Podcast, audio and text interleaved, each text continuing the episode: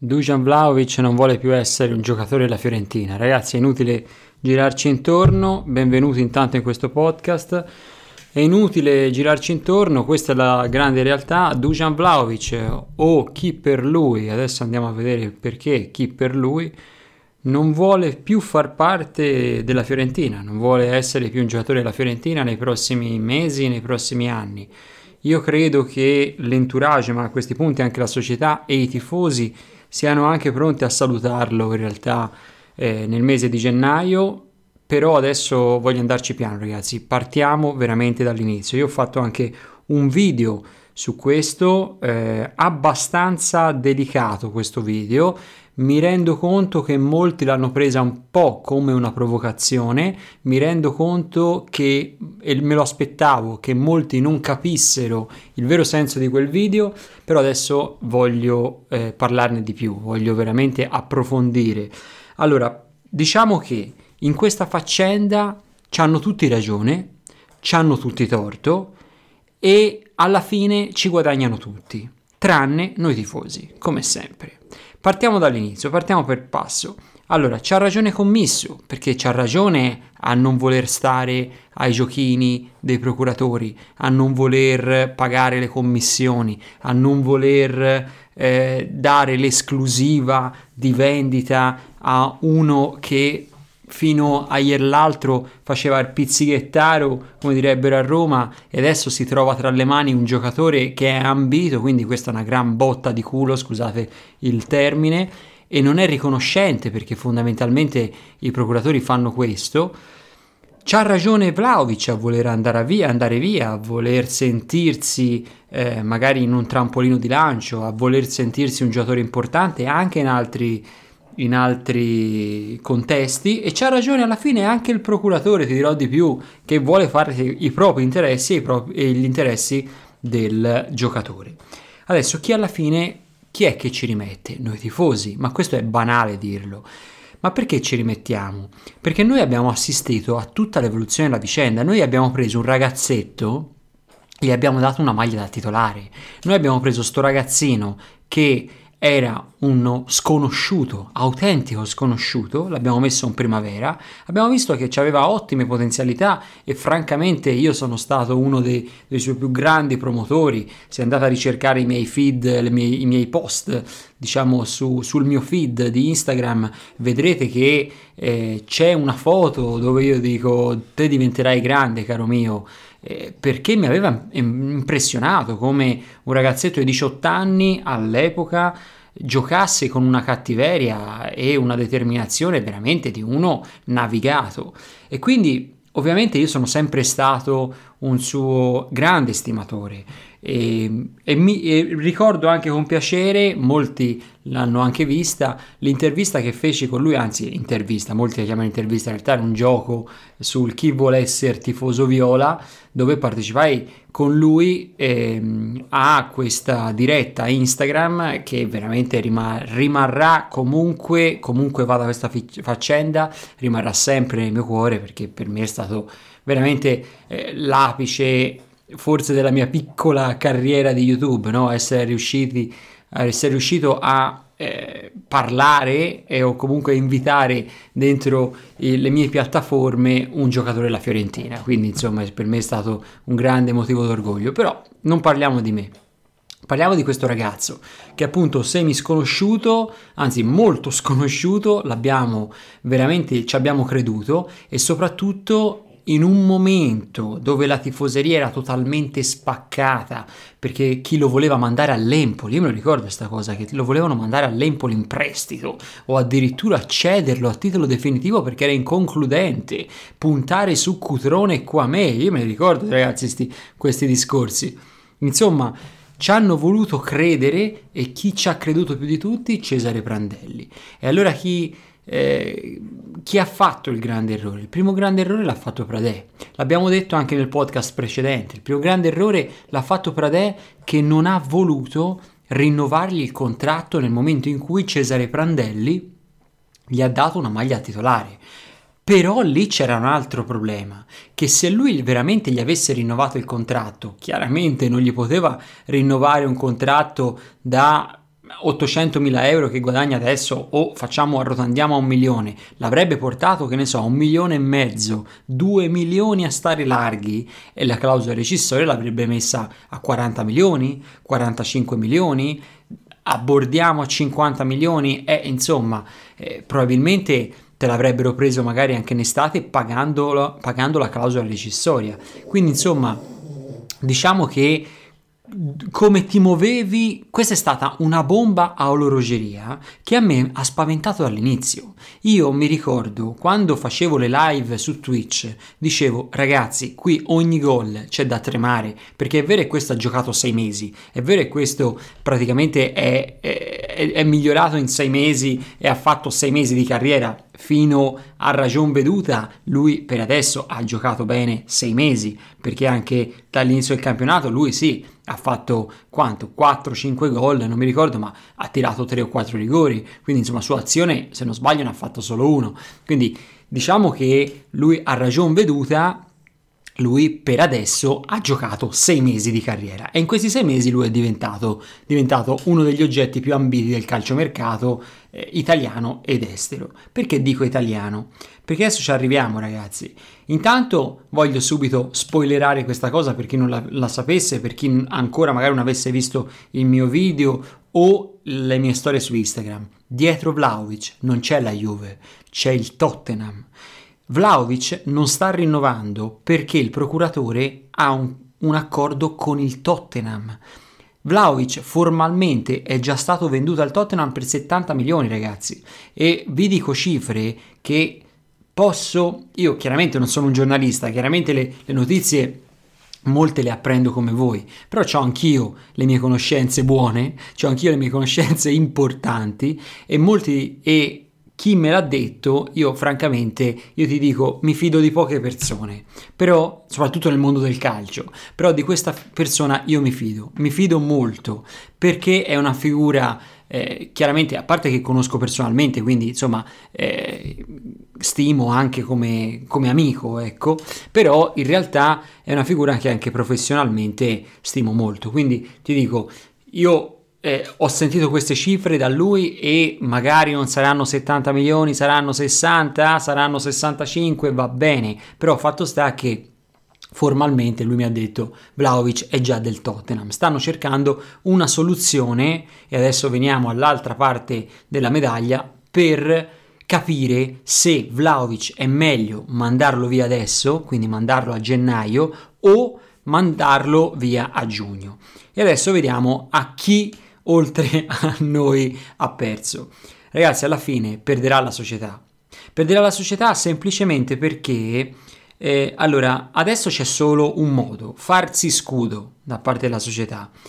Eh, farsi scudo, ovvero scudo dalle critiche che in un primo momento la gogna chiaramente è contro Vlaovic, contro Vlaovic, il suo procuratore, eh, che eh, chiaramente sono le parti in gioco, no? Però è anche vero che alla lunga si comincerà un pochino a dire eh ma Pradè non le ha rinnovato il contratto, eh ma perché hanno aspettato fino adesso, eh ma allora gen- a giugno quando tanto si sapeva che sarebbe andato così lo potevano vendere, eh ma allora potevano prendere Berardi e a questi punti ci sapeva uno in panchina pronto, eh, però non abbiamo nessuno in panchina a poterlo sostituire, c'è solo Cocoren, tutte cose giuste, tutte cose verissime, però il problema è che la società adesso si deve far scudo e secondo me, io ti dico la verità, è anche tra, tra virgolette ingiusto che lo faccia con Vlaovic.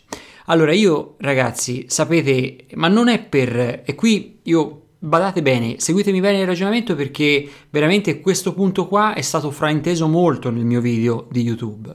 Allora, Vlaovic io non lo voglio difendere, io non ho difeso Batistuta, io non ho difeso nessuno, Baggio ero troppo piccolo e quindi in senso quando si dice io non ho pianto per Baggio, figuriamoci per Vlaovic, no? Si dice sempre per Chiesa, per Liaic, per... però in realtà quello che ti voglio dire è che io stavolta, mentre Salah, Montolivo, Liaic, ma anche Quadrado, ragazzi, io ho letto nei commenti, ma almeno Quadrado era riconoscente, ma che riconoscente? Ma questo voleva andare alla Juve e ci andava l'anno dopo, andò al Chelsea perché noi si, vo- si volle vendere fuori Italia, ma poi trovò in modo di andare alla Juve. Quindi ragazzi, Quadrado forse ricordate male, però al di là di questo, tanti giocatori che hanno messo in muso e poi ci dobbiamo interrogare sul perché a Firenze succedono sempre queste cose e come mai eh, procuratori, sì, scusate, procuratori, direttori di esperienza come Pradè ancora stiano a questi giochini o comunque si facciano prendere in tasca da, da questi giochini, perché non è possibile, un'esperienza come la sua eh, dovrebbe quantomeno anticiparli. Comunque, va bene. Mettiamo che Vlaovic sia stata, anzi senza mettiamo, Vlaovic è stata una bomba a orologeria, come dicevamo, una cosa esplosa da un momento all'altro, quindi imprevedibile. Però quello che ti dicevo è il, mo- il, mon- il, scusate, il punto dove eh, io sono stato in realtà non tanto compreso e anche un pochino criticato su YouTube è quando dico ragazzi non prendetevela né con la società ma neanche con Vlaovic perché in realtà vi posso dire e questo lo posso dire perché eh, insomma questo lo, lo, posso dire per certo ecco. Vlaovic in realtà lui ha fatto una richiesta esplicita in questo momento in questi ultimi mesi ragazzi fatemi pensare solo al campo sbrigatevela voi. È chiaro che è vero, la gente fa l'interesse del giocatore, è vero anche in parte quelli che mi dicono, mi scrivono, eh ma Vlaovic è una testa pensante, se volesse basterebbe dire al procuratore smettila di trattare, io voglio stare qui, non rompere le scatole e ti licenzio. Non è così. Ragazzi, io non so se voi conoscete eh, dei calciatori anche magari a a piccoli livelli, nel senso che io eh, sono molto amico di un paio di giocatori che hanno giocato nell'Empoli, eh, uno tra l'altro ha fatto anche carriera in Serie A, vabbè insomma non mi va di, di, fare il nome qui, però insomma ha giocato anche in un'altra squadra di Serie A, poi adesso si è un, diciamo, un po' allontanato, adesso è, se non sbaglio in Inghilterra, e un altro invece ha giocato anche lui in un'altra squadra di Serie A e adesso sta in Sud Corea. Comunque sono molto amico di questi due giocatori e vi posso assicurare che il mondo del calcio per un calciatore, cioè non è che sono tutti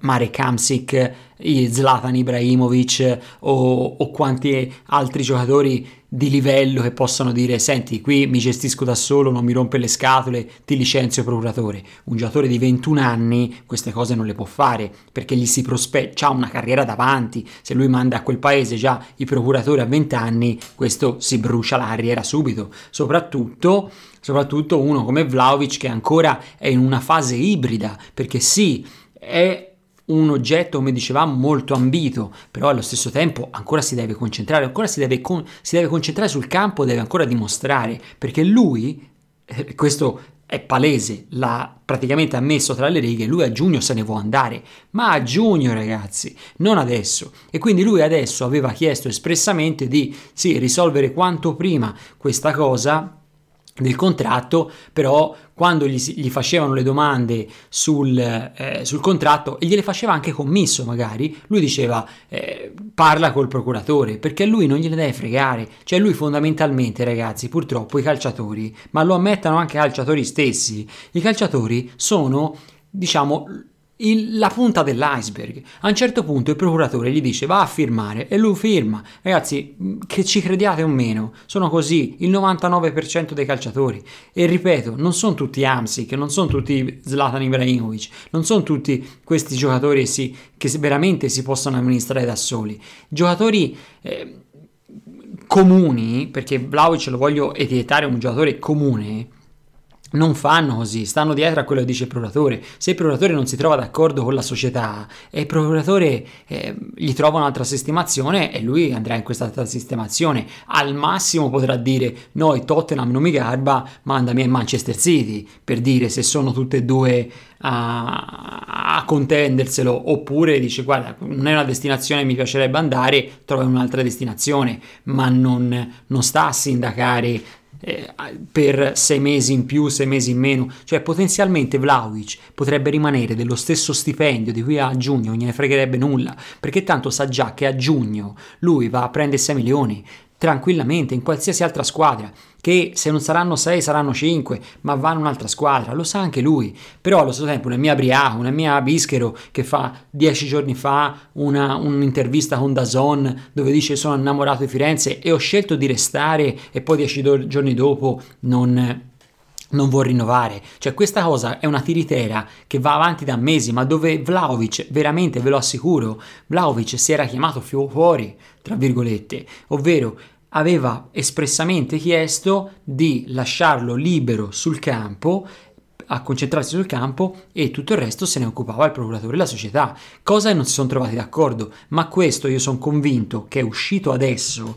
ma si sa già da un paio di settimane. Lo vedete Vlaovic come tutto scollegato, ma lo vedete come ha giocato col Napoli? Forse adesso vi, vi torna un po' alla memoria perché eh, dopo questa vicenda, ma si vedeva e non era lui. Cioè, uno ha ciccato un gol davanti porta, che per l'amor di Dio può succedere a tutti, eh.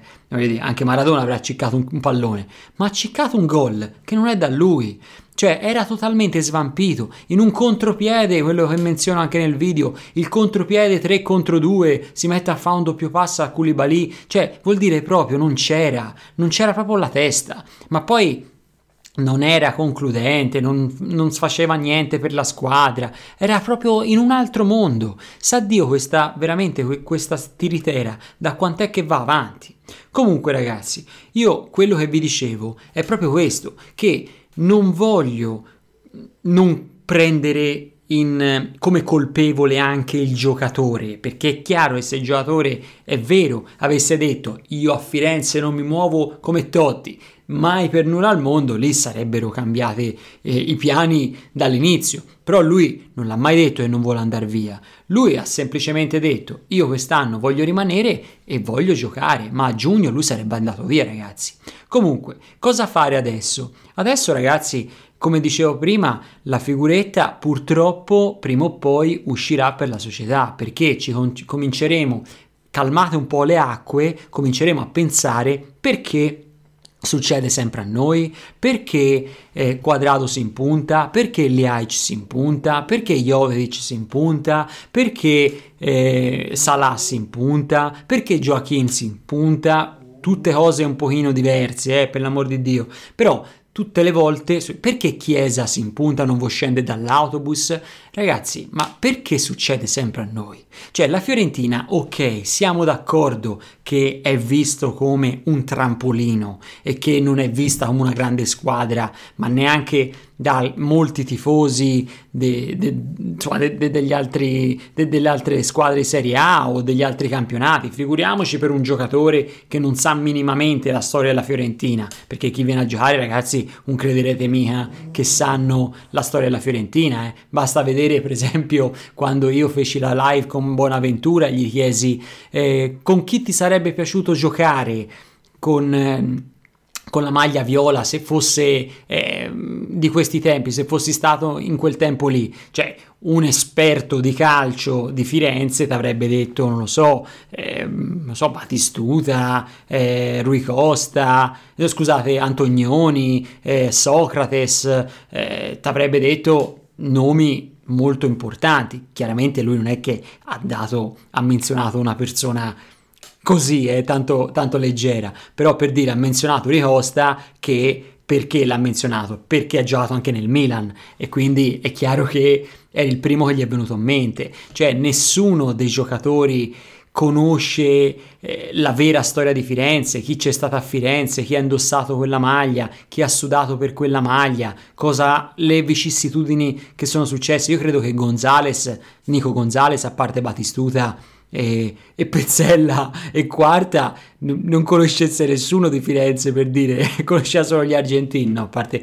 a parte le bischerate ragazzi. Quindi ok, va bene, io ci sto a questo giochino che i giocatori per adesso, per adesso vogliono, cercano Firenze per un trampolino di lancio. E lo facevano anche quando si era, a ottimi livelli, cioè te guarda Mutu, era stato venduto alla Roma, forse non te lo ricordi o forse magari non hai l'età per ricordartelo, però Mutu era stato venduto un'estate alla Roma, arrivò Prandelli, batté la, il pugno sul tavolo e disse se Mutu lo vendete alla Roma io me ne vado a Roma avevano già fatto le magliette col numero 20, eh, tanto per, per intendersi, perché il 10 ovviamente ce l'aveva Totti, però è, è, storia questa cosa, eh? oppure per esempio Tony che era stato venduto praticamente all'Inter e poi dopo della Valle gli chiese quantomeno di restare un altro anno perché, perché dovevamo partire da meno 19. Quindi, insomma, ragazzi, di, di trampolini Firenze è abituata ma così come tante altre squadre. Voi guardate l'Empoli, è vero che l'Empoli non ci possiamo noi per orgoglio non potremo mai metterci al loro livello, ma Empoli, Genoa, eh, non lo so, Sampdoria, qualsiasi altra squadra, se hanno un giocatore di medio, medio alta classifica anche, se c'ha per esempio l'Udinese con De Paul, cioè se hanno un giocatore forte e lo sanno e prima o poi andrà via, ma lo sa anche il giocatore e io ci sto a queste cose. Quello che non ci sto sono ricatti, perché De Paul non ha mai fatto le storie che ha fatto che, fatto, che, sta facendo Vlaovic, che ha fatto Chiesa e compagnia all'Udinese. Anzi, De Paul era stato venduto a noi, aveva messo anche le storie con i cuoricini viola eh, su, su, Instagram, quindi praticamente più palese di così, eppure fu richiamato all'ordine e giocò per l'Udinese, stette zitto da professionista e addirittura c'è stato un anno e mezzo, poi eh, venduto, ok, perfetto, e, e adesso gioca nell'Atletico, così come tanti altri esempi. Cioè io quello che mi inter- di cui mi interrogo e quello mi dà veramente fastidio, ma non solo a me, io parlo per tutti i tifosi viola, è come mai tutti devono trattarci in questa maniera. E dico trattarci a noi tifosi perché adesso succederà il macello ragazzi. Perché sì Vlaovic magari se non viene ceduto a gennaio io adesso mi auguro che venga ceduto a gennaio ti dico la verità anche se so che sarà un macello, perché sarà un macello rimpiazzarlo, sarà un macello arrivare a gennaio in queste condizioni, sarà un macello trovare trovare serenità anche nello spogliatoio, trovare concentrazione, non potrà sbagliare nulla perché appena sbaglia un passaggio o sbaglia un gol davanti porta, questo viene eh, surclassato di fischi, cioè quindi sarà un clima che io quando nel video dico si è rotto adesso la, si è rotta l'armonia è questo ragazzi. Adesso Vlaovic verrà fischiato. Adesso Vlaovic sarà veramente nell'occhio del ciclone. E chi fa giocare? Kokorin? Ecco qui mi riaggancia la colpa del procuratore. Perché? perché il procuratore lo sapeva. Il procuratore lo sa che te hai Kokorin in, in panchina. Lo sa che non puoi non hai altre alternative.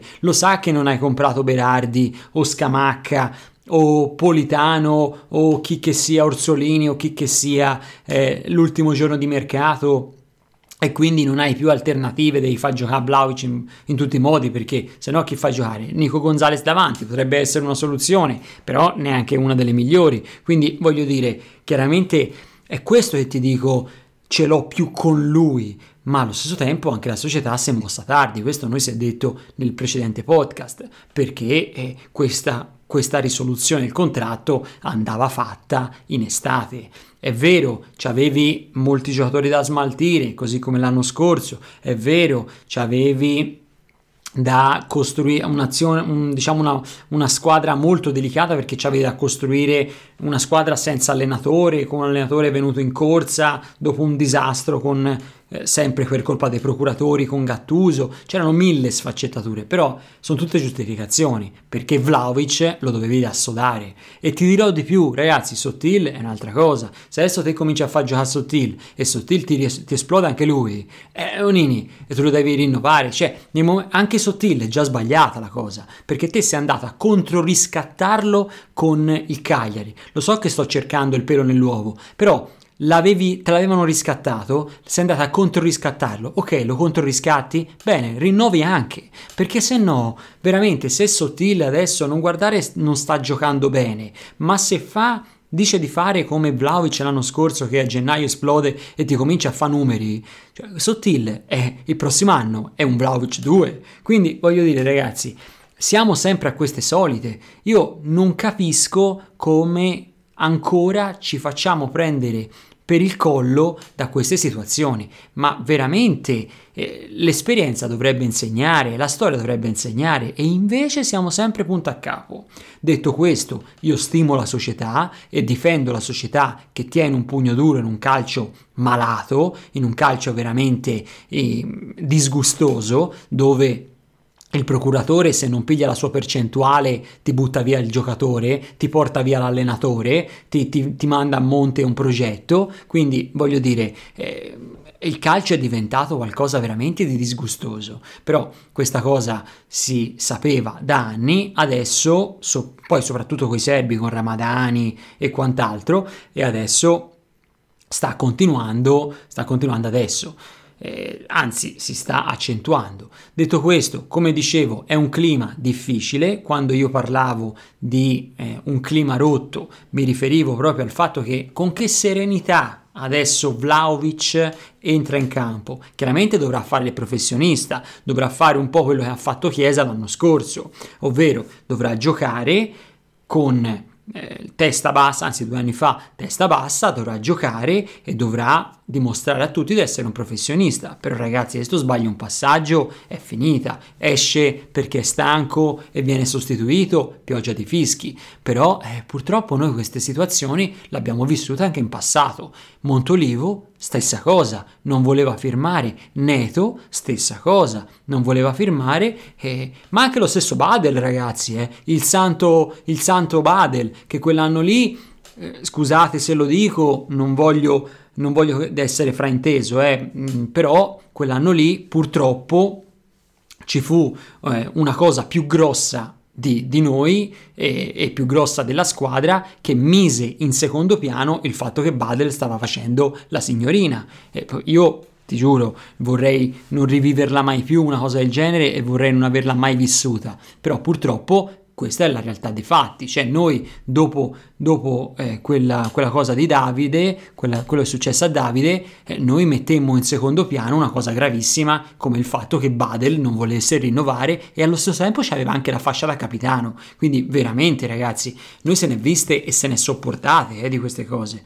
Montolivo uguale, fascia da capitano, un anno senza voler rinnovare. Neto non aveva la fascia da capitano, ma la stessa cosa, non voleva rinnovare. Liaic metteva al muso, eh, Salah il procuratore, ecco anche Salah ragazzi, c'è chi dice che Salah in realtà non voleva andare via, lo stesso D'Agostino quando ci feci la live insieme su Instagram, lui confermò il fatto che Salah non voleva andare via da Firenze e fu il procuratore. E allora qui vi dico, ma allora anche, anche Salah ha una testa pensante, anzi Salah mi sembra anche un caratterino abbastanza, abbastanza fer- fermo, quindi voglio dire, se lui voleva poteva impuntarsi e invece no, e invece no perché Salah aveva fatto tribuna al Chelsea, era un giocatore dimenticato dal Signore, a Firenze aveva ritrovato lustro, l'ha adocchiato la Roma e lui voleva continuare la carriera.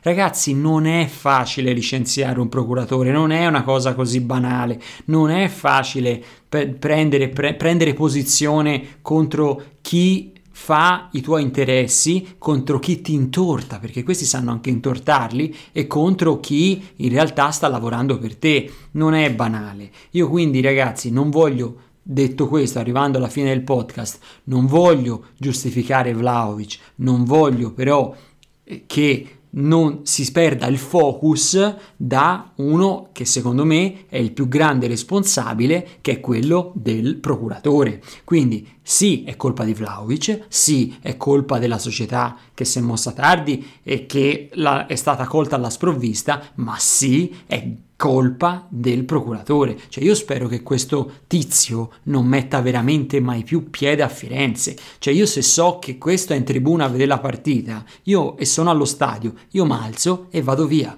Io non voglio stare nel raggio di 500 chilometri da un procuratore del genere, da una persona del genere, veramente. Guarda, ti giuro, non, non, io sono veramente amareggiato, anche perché Vlaovic mi è sempre sembrato un bravo ragazzo, una persona anche seria, un professionista serio, un ragazzo che francamente è veramente innamorato di Firenze, vuole, e questo l'ho sempre accettato, vuole pensare alla carriera, vuole esplodere e l'avrei accettato, però è vero anche che questa situazione gli è tornata contro, gli è tornata contro e soprattutto anche il procuratore ha fatto sì che gli tornasse contro. Quindi, caro Vlaovic, se te hai ascoltato questo podcast, ci penserei veramente due volte prima di mettermi in mano a persone del genere, perché Firenze, come si dice, città d'arte, va in culo a chi arriva e a chi parte.